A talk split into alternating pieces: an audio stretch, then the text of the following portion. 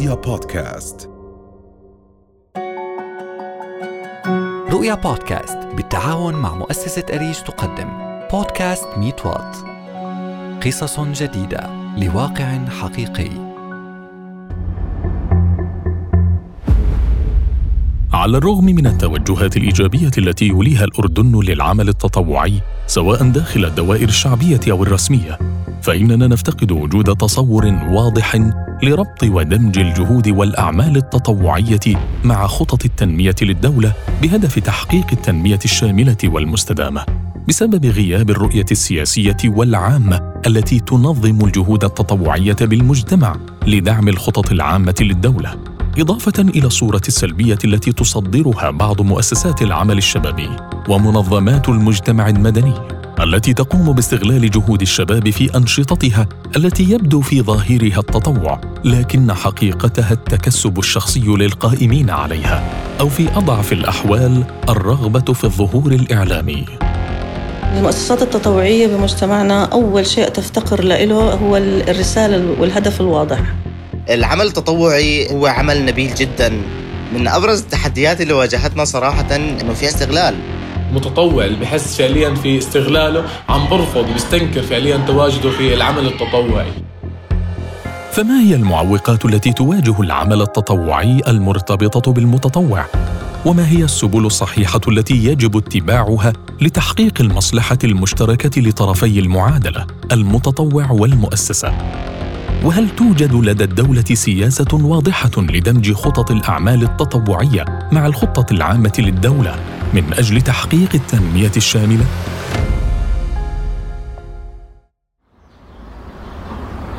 بدأ حمزة عصفور قصته مع التطوع مبكرا منذ أن كان طالبا في المرحلة الثانوية متطوعا في أحد البرامج الرمضانية فاستشعر نبل الفكرة ودورها في خلق حالة من التعاون والتفاعل بين أفراد المجتمع فلم ينقطع عن البرامج التطوعية حتى أطلق هو وسبعة من أصدقائه مبادرة للسفينة خير التي يشارك فيها أكثر من 150 شابا وفتاة. فما هو دور منظمات المجتمع المدني لصقل الشباب؟ وما هي المعوقات والمشاكل التي يتعرض لها المتطوعون حسب رؤية حمزة عصفور؟ هلا لما نيجي نحكي اليوم مؤسسات مجتمع مدني فعم نحكي عن الركيزه الأساسية لأي مجتمع ناجح. فإذا اليوم بدنا شباب يكون فعليا واعي وقادر فعليا إنه يصنع هذا المستقبل فإحنا اليوم بنحكي عن مؤسسات المجتمع المدني في إعداد فعليا الشباب وصقل هاي المهارات الشخصية اللي بتكون موجودة عندهم. بعتقد فعليا إنه موضوع اللي في غاية الأهمية لما نيجي نحكي عن العمل التطوعي. هو استغلال المتطوعين. اليوم استغلال المتطوعين عم بيأثر على كل المبادرات على كل المؤسسات لأنه الشاب أو المتطوع اللي بحس فعليا في استغلاله عم برفض وبيستنكر فعليا تواجده في العمل التطوعي. لأنه اليوم عم نشوف في نقص في وجود الوظائف وقت فراغ فعليا موجود عند بعض الشباب فبيحاولوا إنهم يملوا هذا الوقت في شيء مفيد بالنسبة لهم اللي هو من خلال العمل التطوعي. فالبصير عندهم إنه بكون في هاي المؤسسات عم تستغل قدرات ومهارات الشباب في توظيف برامجهم الخاصة على حساب هدول الشباب. هلأ الشاب هون بحس بمرحلة احتراق ان أنا عم بقدم إنجازات للمؤسسة أو للمبادرة لكن بالآخر مش عم بحصل على ناتج. وهنا ممكن بنحكي عن إنه تنمية قدرات الشباب. مش عم بتفيد الشباب في مجال معين لكن هي عم تستغله بس إنه أنا عم بشتغل مع الشباب. آه، في عندي 50 شاب عم بيشتغلوا وموجودين ضمن الميدان. هي كادر كثير كبير وخلص هاي الشباب موجودين عندي. وبستغلهم كمؤسسات لوظائف وأشياء شخصية داخل المؤسسة. يرى حمزة عصفور أن الدور الرئيسي للمؤسسات التطوعية يجب أن يكون برفع مستوى هؤلاء الشباب وصقل خبراتهم وليس باستغلالهم لأن ذلك يصدر للمجتمع صورة سلبية عن مؤسسات المجتمع المدني ويترك انطباعا سيئا ينفر الكثير من الشباب من فكرة المشاركة والتطوع. فما هي رؤية إبراهيم كلاب صاحب الخبرة الكبيرة في العمل التطوعي حول التحديات التي تواجه المتطوعين؟ آه، صراحة أنا متطوع من عام 2012 تقريبا. آه، يعني تقريبا صرنا عشر آه، سنين الحمد لله. تطوعت مع أكثر من فريق تطوعي مع أكثر من مؤسسة محلية ودولية. تطوعت بالأردن وتطوعت بأوروبا بخارج الأردن. العمل التطوعي هو عمل نبيل جدا وبيعزز بداخلنا مفاهيم عظيمة جدا.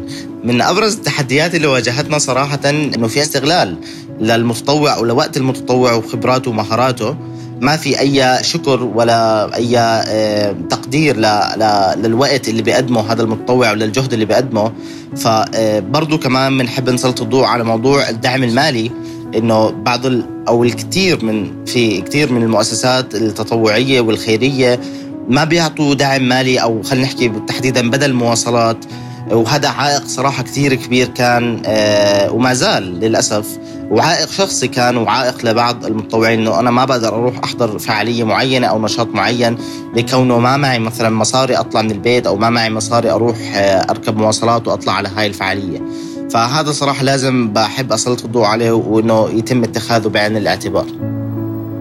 يرى إبراهيم كلاب أهمية وضع التكاليف المالية التي يتكبدها المتطوع والتقدير الشخصي للجهد المبذول منه موضع الاعتبار لدى القائمين على البرامج أو المبادرات من أجل تشجيع الشباب على الانخراط في أعمال تطوعية سألنا زينب المتطوعة في إحدى المبادرات هل وجدت تقديرا ادبيا لائقا عن جهودك؟ أم أنك تشعرين بالاستغلال من قبل القائمين على المبادرة؟ أكيد إحنا مستغلين جدا. آه، موضوع الشو الإعلامي اللي بتعمله يعني بعض المؤسسات آه، إنهم بيكونوا ماخذين دعم مادي كتير عالي من بعض أحد المنظمات على أساس إنهم بيعملوا آه، ورشات للشباب وتدريبات تفيدهم. بس الموضوع بكون بس عبارة عن شو؟ آه، موضوع إنه بيستغلوا آه، مبادرات الشباب بيستغلوا إنه مثلا شباب نشيطين إنهم بيعملوا مبادرات وبيشتغلوا وبيتعبوا. بالأخير بيكون يعني تحديد المؤسسات الحكومية بيكون العائد على آه، إنه هو يترقى إنه هو مسؤول عن هدول الشباب مع إنه هو فعليا بيجي بس عشان يتصور بنهاية الحملة أو المبادرة. رغم قناعة زينب بنبل العمل التطوعي فإنها تشعر بغصة من استغلال بعض المؤسسات لجهود المتطوعين ومن الاهتمام الكبير من البعض الآخر بالظهور الإعلامي. إذا كانت تلك مشاكل المتطوعين فما هي النصائح التي يجب على المؤسسات التطوعية الأردنية الاهتمام بها حتى تصبح فاعلة ومشجعة للمتطوعين للمشاركة في برامجها؟ لم نجد أفضل من الدكتورة سحر مزهر مديرة مؤسسة شباب من أجل التغيير المعنية بتطوير مهارات الشباب وتأهيلهم ليكونوا قادة فاعلين في مجتمعاتهم. لنسألها كيف تصبح المؤسسات التطوعية الأردنية فاعلة ومشجعة لانضمام المتطوعين إلى برامجها بحكم خبرتها في تنمية وتطوير الشباب؟ المؤسسات التطوعية بمجتمعنا أول شيء تفتقر له هو الرسالة والهدف الواضح. آه، هاي أول شغلة لأنه لما تفتقر المؤسسة لرسالتها وهدفها بشكل واضح تفتقر للدعم تفتقر للخبرات المطلوبة لأداء هاي الرسالة وهذا الهدف. الشغلة الثانية الأعمار الكبيرة أو فينا نسميها ذات الخبرة في هذا المجال. معظم القائمين على هاي المؤسسات أعمارهم آه، صغيرة 23 24 سنة ماكسيموم فبالتالي آه، يعني بيكون في خبرة أقل آه، ونوعا ما في أكثر وحرفية أقل. فهي يعني بشكل عام ما تفتقر إليه مجتمعنا بحاجة لطاقاتكم لشغفكم لتخصصيتكم لاستمراريتكم هاي أهم نقطة. تؤكد الدكتورة سحر مزهر على أهمية وضوح الهدف والخبرة والحرفية والاستمرار حتى تسير المؤسسات التطوعية في طريق يؤدي إلى تحقيق نتائج طيبة. فما هي النصيحة التي يوجهها إبراهيم كلاب للمتطوعين؟ آه، صراحة بحب أنصح الشباب بأنهم اختاروا المكان الصح اللي تتطوعوا فيه. اختاروا مع مين بدكم تتطوعوا وليش. ما تخلوا التطوع هو فقط وسيلة لتعبئة آه، الفراغ. أوكي لطيف إنكم تستثمروا وقتكم ووقت فراغكم بشيء مفيد بس بنفس الوقت تكونوا عارفين وميقنين تماما. مع مين عم تتطوعوا وما تخلوا حدا ابدا يضحك عليكم أو يستغلكم تحت ما يسمى التطوع. لأنه التطوع هو إشي بعزز من قدرات الشخص وبنمي من مهاراته وبزيد من خبراته. ينصح إبراهيم كلاب المتطوعين بضرورة التعرف على أهداف المؤسسة التي يتعاون معها المتطوع وعدم السماح باستغلاله تحت أي شعار. فالتطوع عمل نبيل وبذرة من نقاء تثمر خيرا وصفاء.